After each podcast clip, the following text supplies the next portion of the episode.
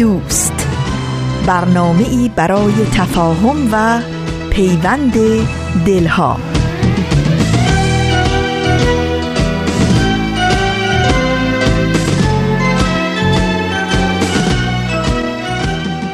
فوریه فوریه. خیلی خیلی فوریه. بنابراین ما اول راجع به مسائل فوری صحبت کنیم بعد حال احوال. نه نه نه بذار اول حال احوال کنیم. به به به به به حالتون چطوره؟ خیلی خوش اومدی روز و شبتون بخیر. مشتاق دیدار. چه عجب چه عجب. هفت روز بود از شما بیخبر بودیم دلتنگ بودیم پکر بودیم دفرمه بودیم غم داشتیم قصه داشتیم. ببین چقدر خوب شد الان. به به چشم ما به جمال شما روشن شد. یه قسمت دیگه از سهشنبه های نقره ای اومد و اکیپ رفقا و دوستا و شنونده های صمیمی و همراه و همیشگی هم با خودش اوورد. وقتتون بخیر. فوریه فوریه نه برنامه فوری نیست. اینجا نوشتم پنج فوریه. آها منظورش اینه که فوریه آها 5 فوریه است امروز. بله 5 فوریه 2019 است. 16 بهمن 1397 یه جوری میگن آدم فکر می‌کنه موضوع برنامه امروز فوریه واقعا. نه این خبرها نیست فوری نیست. برای من راستش بهتون میگم فوری شده ها. یعنی دیگه پشت دستم و داغ کردم. تصمیمات بسیار مهم بسیار سختگیرانه. بسیار محدود کننده برای خودم اتخاذ کردم که دیگه من باشم از این اشتباهات تو زندگیم نکنم. داد و بیداد داد و بیداد داد و بیداد. امروز می‌خوام یه ذره با شما درد دل کنم. ولی فراموش نکنید که از اونجایی که درد دلها نمی‌ذاره من حافظم رو از دست بدم مطمئن باشید که یه قسمت دیگه از شعله و یه قسمت دیگه از بازپخش فصل دوم سپر سخن رو حتما حتما تا پایان برنامه تقدیمتون خواهم کرد. دوستان عزیز امروز می‌خوام به البته همیشه بهتون حق میدم ولی امروز خیلی بیشتر می‌خوام بهتون حق بدم. اگه هر چی دلتون خواست نثار من بکنید واقعا. این چه وضعیه آخه؟ این هومن عبدی چرا عبرت نمی‌گیره به نظر شما؟ شما باش صحبت کنید تو رو خدا. شما بهش تذکر بدید. شما هی بهش یادآوری بکنید. می‌دونید؟ من باش صحبت کردم. با هومن میا با هومن صحبت کردم. گفتم هومن این مرتبه چندمت بود؟ چند بار شد که از این قضیه ضربه رو خوردی؟ چند بار بود که پی به اشتباهت بردی؟ چرا آدم نمیشی؟ چرا تجربه کسب نمی کنی؟ چرا روش زندگی تو عوض نمی کنی؟ پسر خوبی میشه یه مدتی بعد انگار به مرور زمان به مرور زمان به مرور زمان پیچش شل میشه. قضیه یادش میره؟ دوباره این حرکت زشتش رو تکرار می‌کنه. باز دوباره با اون حرکت زشت با همون منطق ذهنی زشت پیش میره. ضربه رو می‌خوره متوجه اشتباهش میشه. خجالت زده پیش خودش ها اون طرف که بنده خدا اصلا خبردار نمیشه. پیش خودش خجالت زده میشه میره تو اتاق در رو میبنده به کار زشتش فکر می‌کنه. خودش رو از نعمت شام با خانواده محروم می‌کنه. تا یه مدتی اثر داره. امان امان امان امان امان. از زمانی که اثرش دوباره کمرنگ و کمرنگ و کمرنگ و کمرنگ تر میشه. اوکی کمرنگ تر که شد. با یه منطق دوباره ذهنی پیش میره پیش میره پیش میره. دوباره چند وقت بعدش همین قضیه دوباره پیش میاد دوباره بررسیش می‌کنه. دوباره یادش میره از همون منظر اشتباه قبلی به این قضیه نگاه می‌کنه. دوباره یه مدتی میگذره. بازم یادش نمیاد. اینقدر این آلزایمر من نمی‌دونم کی اختراع کرده این آلزایمر رو. دوباره یادش نمیاد و میره تو همون دریای خودش قوطه میشه. مثلا چند ماه که گذشت دوباره حادثه شکل می‌گیره و ای داده بیداد شب نخوابیدن و وجدان درد و ناراحتی و عذاب وجدان و میاد سراغش. این هومن عبدی ما یه بیماری داره. من باهاش صحبت کردم و خواهش کردم از بس این بیماری ناجوریه. امروز اصلا نیاد تو برنامه. من خودم برنامه رو اداره می‌کنم. شما هم برو خودتون نیارید. جاشم اصلا به نظرم امروز خالی نیست. بیماریش اینه که آدم های مختلف رو خب تو سر راه زندگیش قرار می‌گیرن. با آدم های مختلفی آشنا میشه سر و کار پیدا می‌کنه. از 5 دقیقه تا 500 دقیقه ناچاره به مناسبت های مختلف وقت براشون بذاره. ولی اتفاقی که میفته تو همون برخورد اول راجع بهشون یه قضاوتی می‌کنه. شاید بتونم بگم تا اینجاشم باز انقدی زجرآور نباشه براش. چیزی که خیلی بهش به قول قدیمی ها فشار میاره اینه که بخش عمده ای از این قضاوت رو می‌دونین چی شکل میده؟ بگم بهتون. آبروشو ببرم. نخند شما. شما نخند. شما نخند سر تو بندازیر. بخشیش رو سر و وز و پوشش ظاهری فرد روبرویی تشکیل میده. وای وای. فکر کنین آدم به این بزرگی با این همه ادعا و بگیر و ببند وقتی با آدم ها برخورد پیدا می‌کنه بخشی از قضاوتش در مورد اونها رو پوشش اونا شکل میده. انقدر آدم سطحی آخه؟ ای خدا! شانس آورد نیومده امروز. شانس آورد شانس آورد. این چه زندگیه که ما من هومن یعنی در واقع هومن هومن. هومن در مورد پوشش آدم ها قضاوت می‌کنه و سعی می‌کنه پی به کنه وجودی اونها کاراکتر و شخصیتشون علمان هایی که برای تصمیم گیری در نظر می‌گیرن و نوع رفتارشون بر اساس پوشش ظاهری قضاوت می‌کنه. آخه آدم کار بود این روش بود این زندگی بود آخه. الان من چی بهش بگم؟ شما خنک میشید یه ذره. من میگم اصلا بیایید بریم یه قسمت دیگه از مجموعه شوله رو بشنویم. برگردیم بعد من مفصل واسهتون تعریف می‌کنم. چه بیماریه که این پسر داره آخه؟ یعنی چی آخه؟ واحد نمایش رادیو پیام دوست تقدیم می‌کند.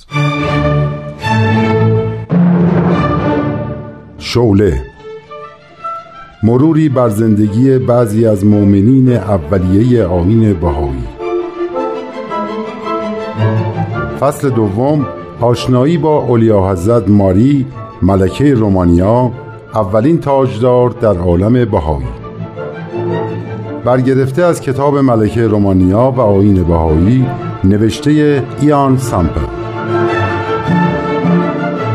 این برنامه قسمت هشتم از فصل دوم.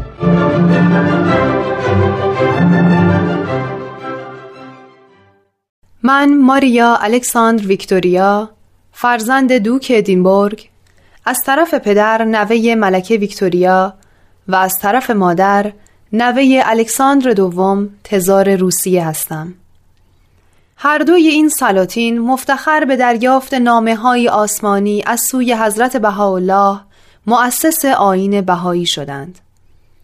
در هجده سالگی با فردیناند برادرزاده پادشاه رومانیا ازدواج کردم و در این مملکت ساکن شدم. سالهای پرفراز و نشیبی رو طی کردیم. پس از فوت پادشاه همسرم که به ولایت عهدی رسیده بود به تخت سلطنت نشست و به تب من هم تاج ملکه رومانیا رو بر سر گذاشتم و ملکه این سرزمین شدم. از جنگ جهانی همه کشورها از جمله رومانیا آسیبهای زیادی خوردند و عواقب جنگ ادامه داشت. هیچ کشور اروپایی نمی‌خواست در جنگ بعدی اگر اتفاق بیفته از دیگران عقبتر باشه. در نتیجه همه به فکر اندوختن سلاحهای مرگبار در انبارهای اسلحه خود شدند. من که شاهد فجایع جنگ بودم قلبم از این همه جنگجویی سخت گرفته بود. تا اینکه در سال 1926 توسط یک خانم بهایی آمریکایی با آین صلح و دوستی یعنی آین بهایی آشنا شدم و با اطمینان به همه اعلام کردم که این آین حلال مشکلات جهان کنونی ماست. دخترم الینا هم با من هم فکر و همراه بود. در سال 1927 همسرم فردیناند فوت کرد و دومین پسرم نیکولاس که ولیعهد بود قبول سلطنت نکرد. اوضاع رومانیا به خاطر تحولات در اروپا خوب نبود و اعتصابات مملکت رو فرا گرفته بود. نامزدی دخترم الینا در این بحرانها کمی به من آرامش داد.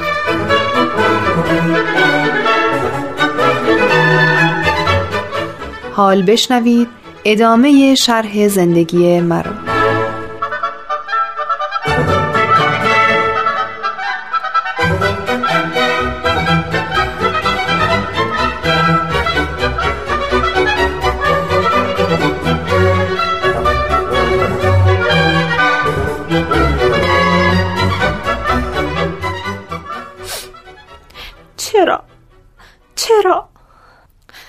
دخترم متاسفم که این اتفاق رخ داد. خیلی هم متاسفم. ولی باید خوشحال باشی که زود اونو شناختی و فهمیدی که فرد مناسبی برای تو نیست. اگه باهاش ازدواج کرده بودی و جدا می شدی که بیشتر رنج می بردی اینو باید یک لطف الهی بدونی دخترم که خلاص شدی. ممنونم که منو دلداری می‌دید مادر. صحبت های شما تو این چند روز خیلی به من آرامش داد. ولی هر جا قدم می‌ذارم احساس می‌کنم همه دارن منو به هم نشون میدن و دربارم حرف می‌زنن. معذبم مادر. دست خودم نیست. به زودی همه اینها فراموش میشه. مردم رومانی اونقدر تو رو دوست دارن و بینشون محبوبی که همه از صمیم قلب با تو همدردی می‌کنن. کسی با تمسخر درباره تو صحبت نمی‌کنه. نمی‌دونم چی بگم. بهترین کار تو این موقعیت سفره. تو سفر اتفاقات جالبی میفته آدم چیزای جالبی می‌بینه که تا حالا ندیده. فکرش مشغول این چیزا میشه بعدم یواش یواش گذشته رو فراموش می‌کنه. عزیزم باید تمرین کنی که خیلی زود خاطرات بد رو از ذهن دور کنی و دربارهشون فکر نکنی. اگه بریم سفر انجمن رو چی کار کنم؟ مهم نیست. بقیه اعضا که هستن. اونا به کار ادامه میدن تا تو برگردی. مادر فعالیت هایی که ما برای زن تو این انجمن انجام میدیم تازه داره به نتیجه می‌رسه.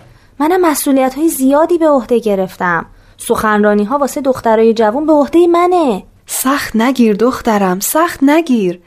تا ما برنامه سفرمون جور بشه سخنرانی ها تو بکن و برای دوره بعدی یک فرصت بذار تا مسافرت بریم و برگردیم. قرار نیست که واسه چندین ماه سفر کنیم.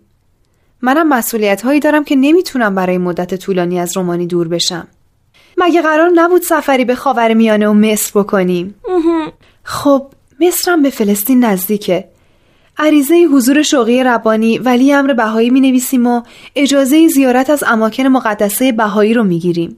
ممکنه به ما اجازه زیارت بدن؟ نمی‌دونم. ولی اگه این اجازه به ما داده بشه می‌دونی چه افتخاری نصیبمون میشه؟ می‌تونیم خواهر عبدالبها یعنی دختر بهاءالله رو زیارت کنیم. می‌دونی زیارت شوقی ربانی چقدر واسه من و تو می‌تونه مفید باشه؟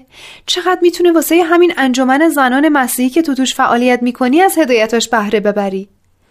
آرزوی من اینه که برم نزدیک زندان عکا و از اونجا به سجده بیفتم و در حال سجده وارد زندان بشم و ذره ذره در و دیوارش رو ببوسم و به شاه ایران و سلطان عثمانی بگم حیف شد که مقام بهاءالله رو درک نکردین و به خاطر ظلمی که کردین مردم عالم رو از شناختش محروم کردین.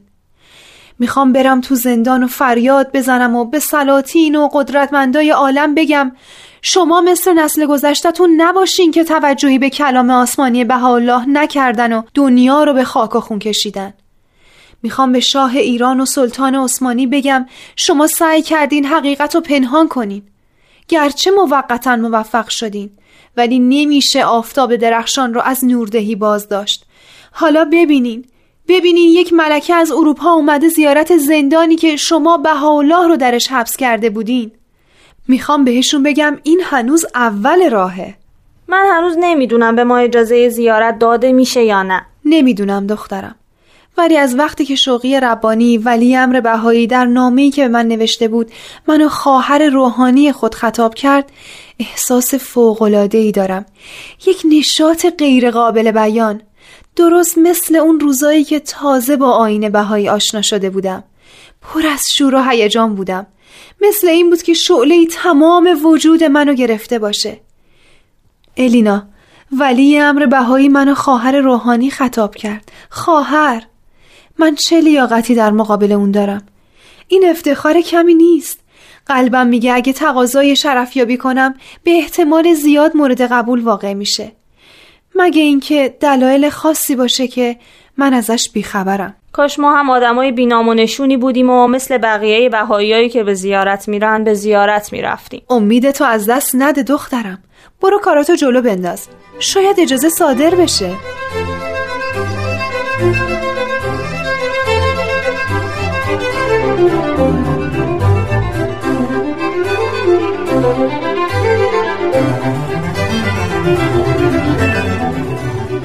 ولی حضرت گرچه شما در بد و ورود به مصر در چندین مصاحبه گفتید که سفرتون کاملا شخصیه و ربطی به امور مملکت نداره ولی باز هم ادی قانع نشدن. از مقالاتی که نوشتن برداشت میشه که سفر شما جنبه سیاسی هم داره. من دیگه از این مطبوعات خسته شدم.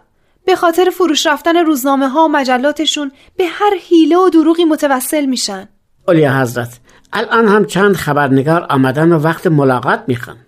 بهشون بگو من فقط برای استراحت اینجا اومدم میلی به مصاحبه ندارم. همینو بس. اطاعت می‌کنم مالی حضرت. مادر نامه ای از فلسطین رسیده. اوه! شاید وقت رفتن نزدیکه. بده ببینم.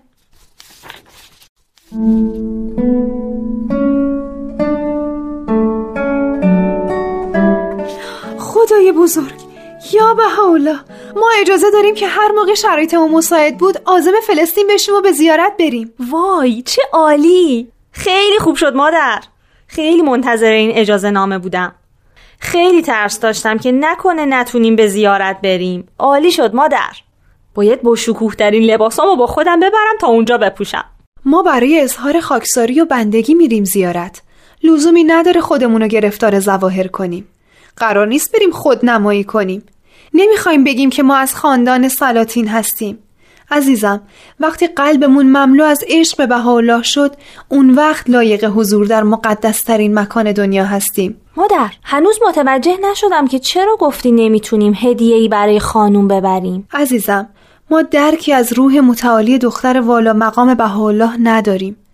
اون از 6 7 سالگی همراه پدر در تبعید و اسارت بوده. معنی زندگی کردن رو از شخص بهاءالله آموخته. چه چیزی می‌تونه براش با ارزش باشه؟ معیار ارزش های ما با معیار خانم کاملا متفاوته. من مطمئنم اگه تاجم رو هم تقدیمش کنم مثل اینه که یه اسباب بازی کودکانه تقدیمش کرده باشم.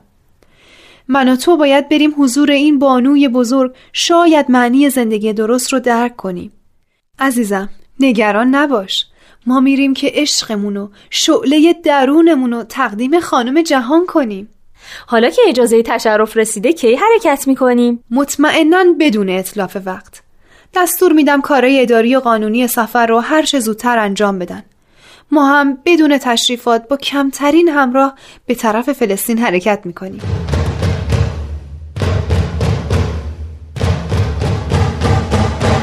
اولیا حضرت خبرنگارا اینجا رو ترک نمی‌کنن. ممکنه فقط چند کلمه باهاشون صحبت کنیم؟ بهشون بگو ملکه آزم فلسطین هستن. وقتی برگشتن با روی خوش با شما صحبت خواهند کرد. آفرین چه خوب گفتی. همینو بهشون بگو. اطاعت اولیا حضرت.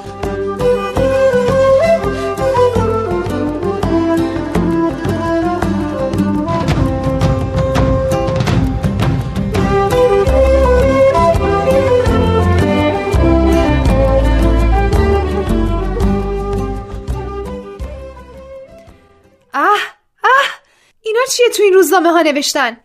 یکی بیاد به من جواب بده. اولیا حضرت اولیا حضرت هیچ وقت شما رو اینقدر آشفته ندیده بودم. تو خبر نداری تو این روزنامه ها چی نوشته شده؟ من هم همین الان داشتم میخوندم. مادر چی شده؟ چرا اینقدر عصبانی هستین؟ تمام وجودتون از خشم داره میلرزه. بگیر. بگیر این روزنامه ها رو بخون ببین چی نوشتن. معلومه که از یه جا سرچشمه گرفته. همه هم با تیتر درشت نوشتن.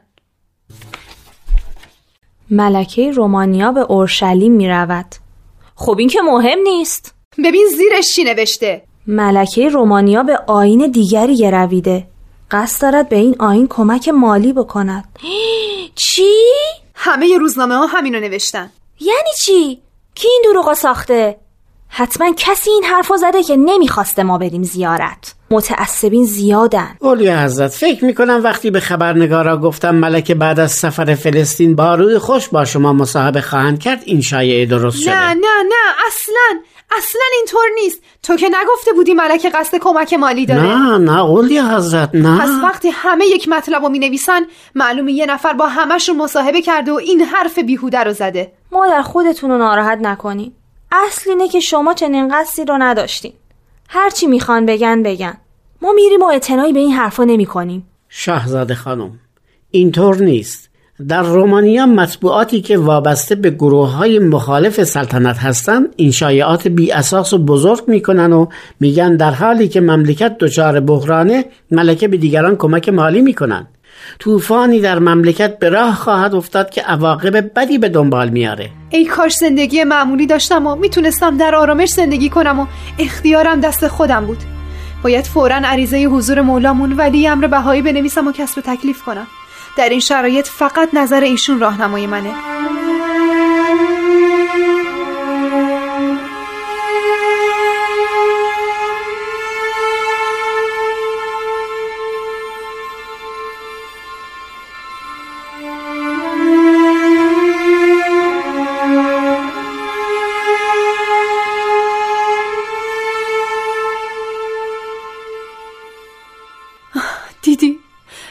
دخترم. دیدی چطور فدای دستیسه های سیاسیون شدیم؟ حتی مولام شوقی ربانی هم صلاح ندیدن که بریم زیارت. با چه آرزوهایی این سفر رو شروع کردیم. چقدر هیجان داشتیم. من چقدر تمرین کردم که وقتی حضور خانم می‌رسم اشتباه نکنم و بهترین آداب و به جا بیارم. آیا ما لیاقت نداشتیم که مشرف شیم؟ یا حکمت و دلیل دیگه ای داشته؟ ای کاش زودتر این عالم خاک و ترک کنم و در اون عالم که هیچ سری پوشیده نیست به این راز پی ببرم. کاش پدر زنده بود و از ما حمایت می‌کرد. اگه ما مرد بودیم جرأت نمی‌کردن اینطوری به زندگی خصوصی ما ضربه بزنن و ما رو خورد کنن. ولی ما خورد شدنی نیستیم. من با یه خبرنگار مصاحبه می‌کنم. دستور میدم یک خبرنگار روزنامه پرفروش رو دعوت کنن تا گفتنی ها رو بگم. همین کارو باید کرد. دخترم من احتیاج به آرامش دارم می‌خوام دعا بخونم تو هم کنار من میمونی؟ البته چی بهتر از این؟ یک مناجات از عبدالبهام می‌خونم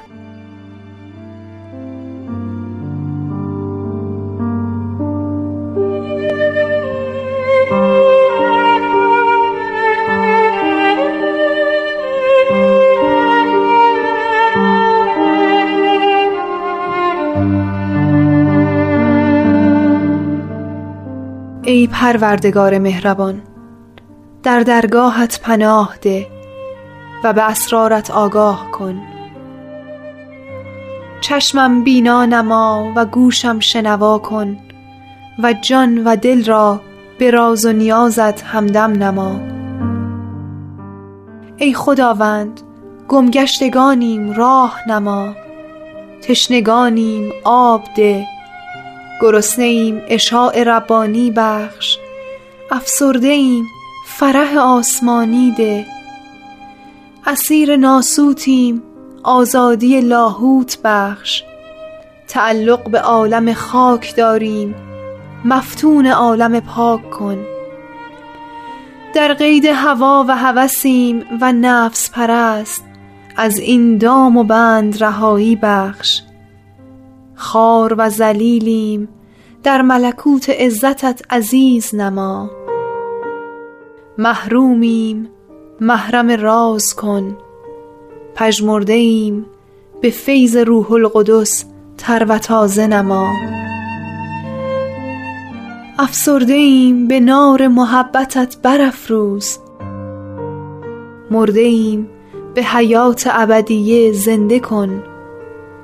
تا در این عصر انوار نصیب موفور از رب غفور یابیم و در ملکوت الهی دراییم و فیض ابدی جوییم و موهبت سرمدی یابیم.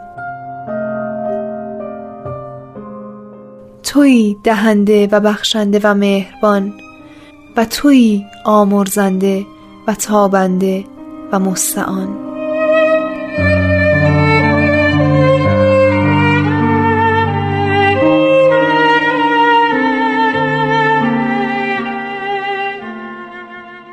بقیه شرح زندگی من هفته آینده.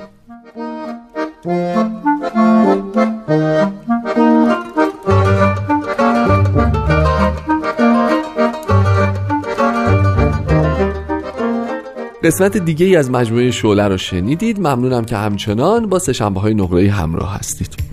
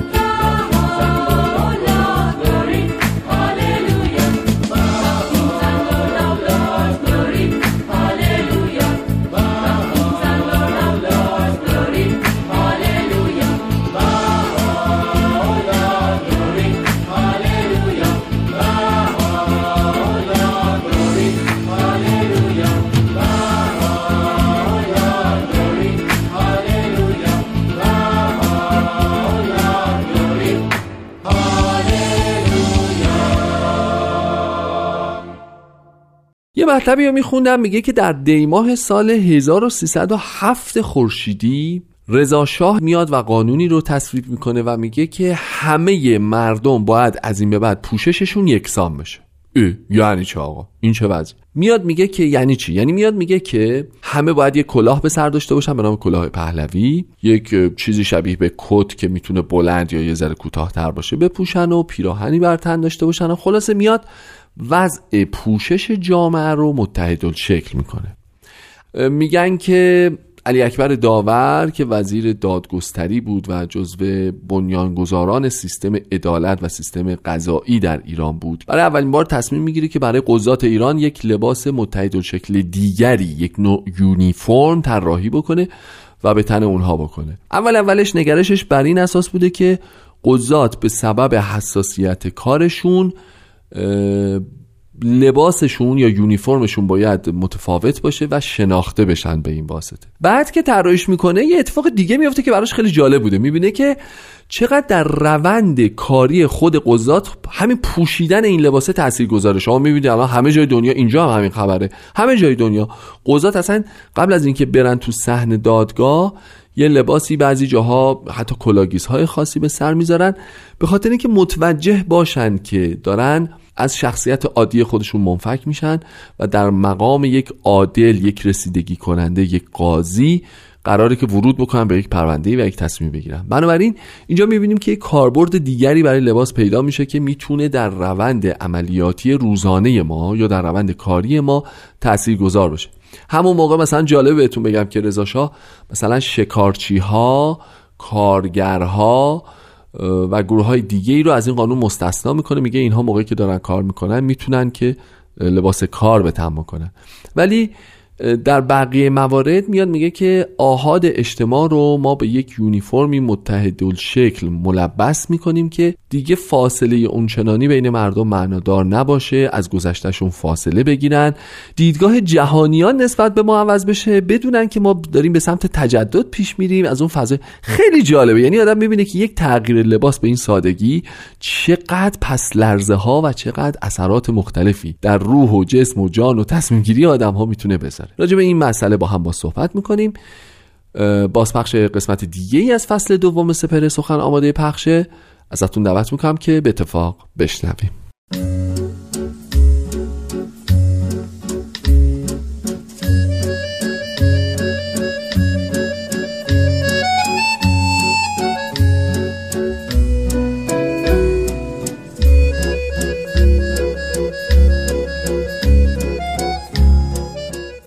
سپهر سخن فصل دوم.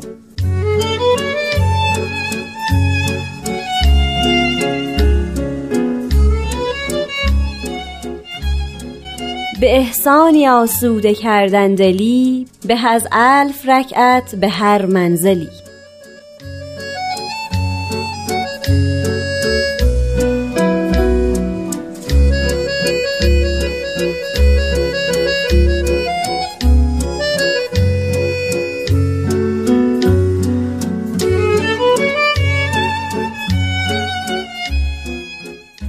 دوستان عزیز شنوندگان دوست داشتنی رادیو پیام دوست وقت شما به خیر من نیوشا راد هستم. شما به یکی دیگه از قسمت های سپهر سخن گوش میدین. همونطور که می‌دونین در فصل اول این برنامه ما به بیاناتی از حضرت بهاءالله پیامبر دیانت بهایی پرداختیم و در این دومین فصل استاد بهرام فرید برخی از بیانات حضرت باب پیامبر دیانت بابی رو توضیح میدن. با این قسمت هم همراه باشید.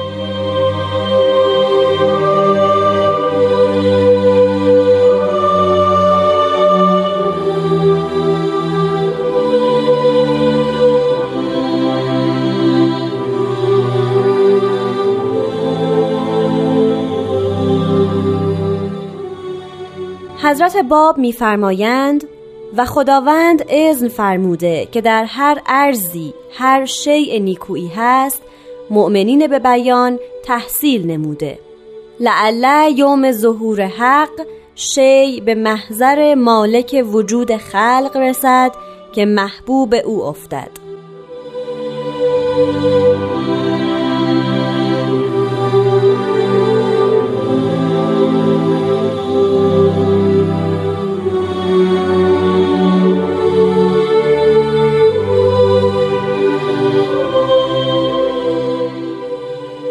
مستمعان نازنین من بیانی را از حضرت باب شنیدیم. در پیرامون اینکه مؤمنین به ظهور جدید باورمندان به دین نو اجازه دارن که در هر اقصانقات دنیا چیز خوبی هست نیکویی هست این رو اقتباس کنن تحصیل کنن که شاید اون چیز خوب به آین الهی در بیاد و انتفاعش عمومی باشه منفعت عمومی حاصل کنه. این نگرش حضرت باب درست نقطه مقابل اهل تشیع هست در زمان ظهور حضرت باب.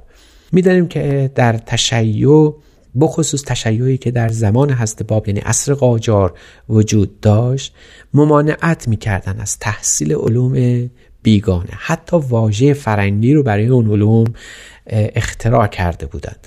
یعنی می‌گفتن در بلاد فرنگ جز کفر نیست و به حقیقت بران بودند که گمان می‌کردند آنچه که حق است و حقیقت نزد آنان است و بقیه جز کفر و کفرگویی نیست. علوم مدرن از نظر تشیع اون روزگار علوم اسلامی نبود و بنابراین قابل تحصیل کردن هم نه. یعنی هر کسی که در زمان حضرت باب به تشیع باورداشت می‌دانست جز اسلام و آنچه در اسلام جز در زمره علوم دینی هست حقیقتی وجود نداره. و حالا که حضرت باب وقتی که اظهار ام فرمودن وقتی که نبوت خودشون به اون خلق بیان کردن یکی از نخستین سخنهایی که مطرح کردن این بود که از دارید که هر کجا که چیز خوب هست از اونجا اقتباس کنید از اینجا اخذ کنید بگیرید و بر قدر و مقام خودتون بیافزایید و جالب این است که ما تا امروز روز خودمون در ایران که در زیر سلطه حاکمان مذهبی ایران به سر می‌بریم همچنان همون اندیشه وجود داره. وقتی صحبت از اقتباس علوم و فرهنگ ها میشه باید حتما لباس اسلامی برتن کنه. یعنی جامعه شناسی باید حتما اسلامی بشود. روانشناسی باید حتما با اسلام گره خورده بشه. این چنین تصوری از همون فکر قدیم ارباب تشیع متدینان به دین شیعی نشأت می گرفت که باید حتما هر چیزی در دل اسلام با می بوده باشه و جز اون همه چیز خطاست و آری از حقیقت. هرست باب اینجا فقط به یک توصیه اخلاقی سفارش نمی کنن هرست باب در اینجا فقط به ناظر به یک حکم دینی نیستند بلکه دارن یک آفت رو در ذهن و زبان مؤمنین به دین جدید میزدایند یک باور رو به ذهن و زبان مؤمنین جدید القا می‌کنن و اون این است که مهم نیست که کجا زندگی می‌کنید. مهم نیست که در اون سرزمین که زندگی می‌کنید چه هست و چه نیست. مهمتر از همه این است که هر چیز نیکویی هر کجای دنیا باشه شایسته خداونده مخلوق خداونده از آن خلق خداونده و شایسته اقتباسه.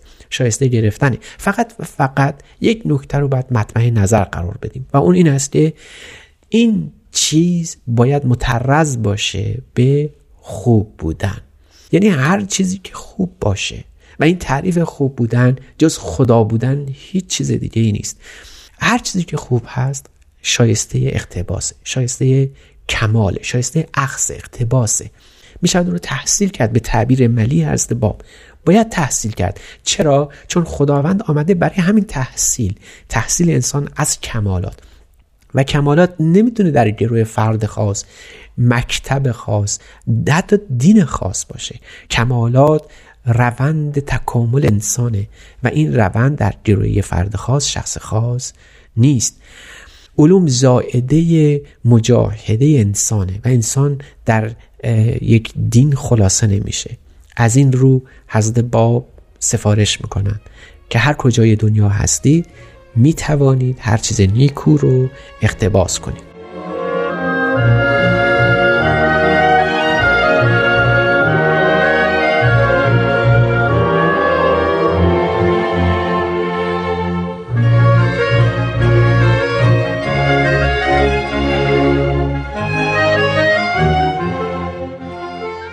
شنوندگان عزیز حضرت باب وقتی که فرمودند که حالا می توانید در هر کجا که هستید به اقتباس هر چیز خوب بپردازید بیدرنگ به این نکته هم التفات میفرمایند که اون چیز خوب کمالش در این است اون شیء نیک کمالش در این است که حتما به حق نسبت پیدا کنه.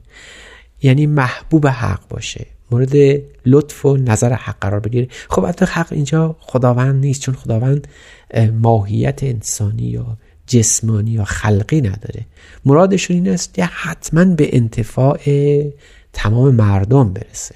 نکته بسیار لطیفی که هست اعلی اینجا حضرت باب اینجا مطرح کردن همین است که آنچه که خوب است برای همه انسان ها باید خوب باشه. این رو خدا میپسنده.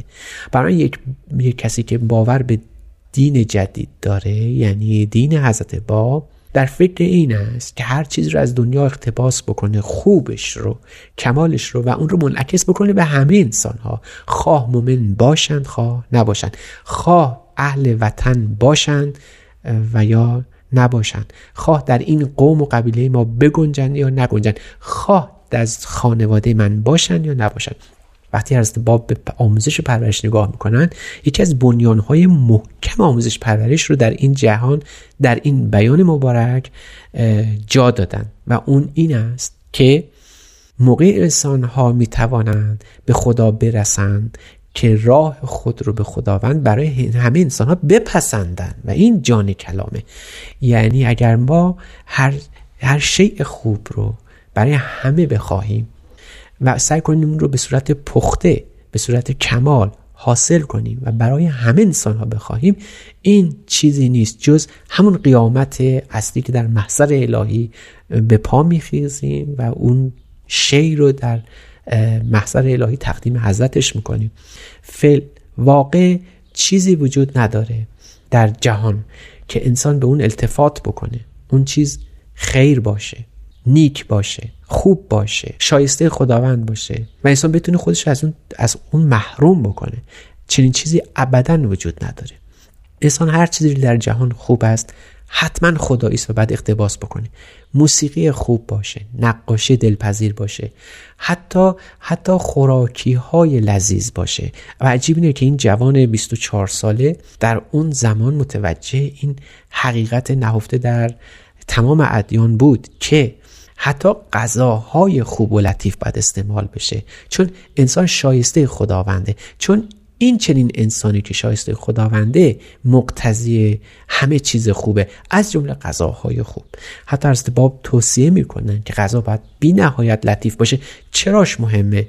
چون انسان که عادت بکنه به غذای لطیف شیء خوب امر نیک اون رو حتما شایسته خداوند و قابل تسری به عموم نوع انسان خواهد دونست.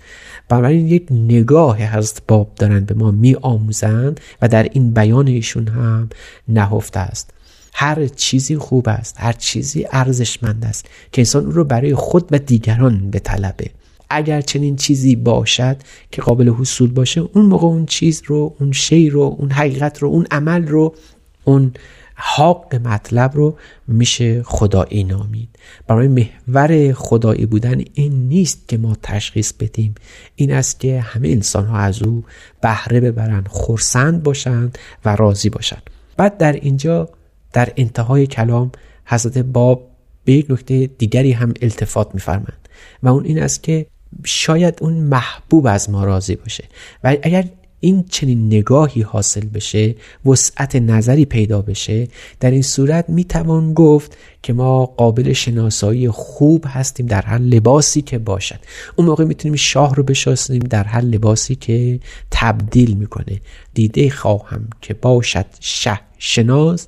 تا شناست شاه را در هر لباس.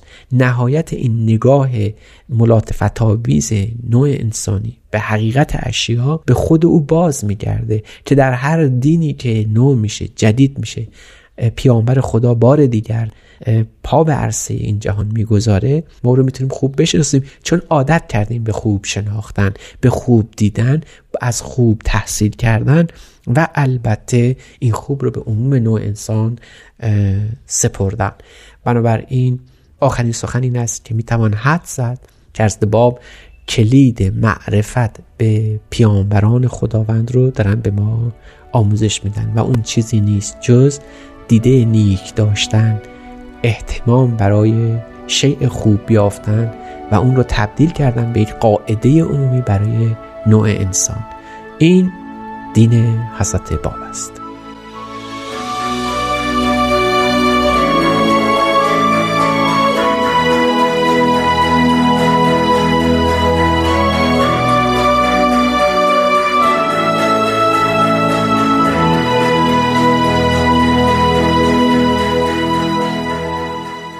فارسی زبانان دوست داشتنی. مرسی از اینکه با ما همراهی کردید و این قسمت از سپهر سخن رو هم شنیدید.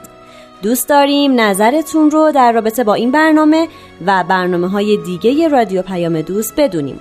پس با ایمیل info at persianbms.org با ما در تماس باشید.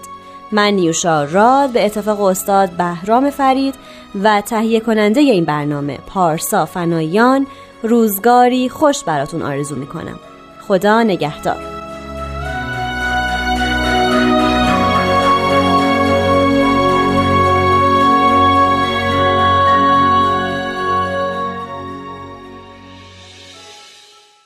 خب خسته نباشید با دقایق پایانی سهشنبه های نقره همراه هستیم. همه اینهایی که راجع به لباس و تاریخ و یکی شدن و اینها گفتیم یه طرف. نکته مهم اینه که ما نباید به خودمون اجازه بدیم ای هومن عبدی که عاملی مثل لباس آدم ها تبدیل به عاملی برای قضاوت در مورد اونها بشه.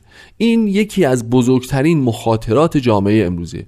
می‌دونید لحاظ اجتماعی که بررسی می‌کنن میگن بعضی جوامع خیلی به پوشش اهمیت میدن. بعضیا برند پوشن بعضیا حتما باید لباسشون چل باشه و ال باشه و اون باشه و این باشه.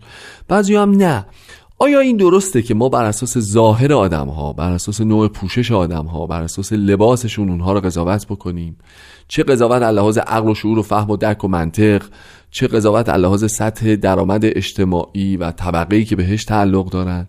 چه از لحاظ سبقه تاریخی چه از لحاظ دینی و مذهبی؟ به نظر می‌رسه که در دنیای امروزی هر چیزی که باعث بشه پوشش از بر درون آدم ها باشه و ما رو از شناخت حقیقت حقیقت درونی آدم ها من بکنه و هجابی برای اون بشه در واقع چیز مضمونیه. من به شخص ناخداگاه تو این ورته هر از گاهی میفتم بعد که به خودم یادآوری می‌کنم بعد که ضربه رو می‌خورم بعد که متوجه میشم که چه اشتباهی کرده بودم چی فکر می‌کنم راجع به یه نفری خدای نکرده دست کم گرفتمش بعد می‌بینم چه انسان فرهیخته و فهمیده یه خجالتش برام میمونه و خجالتش و وجدان دردش. اینو باید هی مدام به من شماها یادآوری بکنید تا خدایی نکرده تبدیل به یک عادت ثانویه برای من نشه.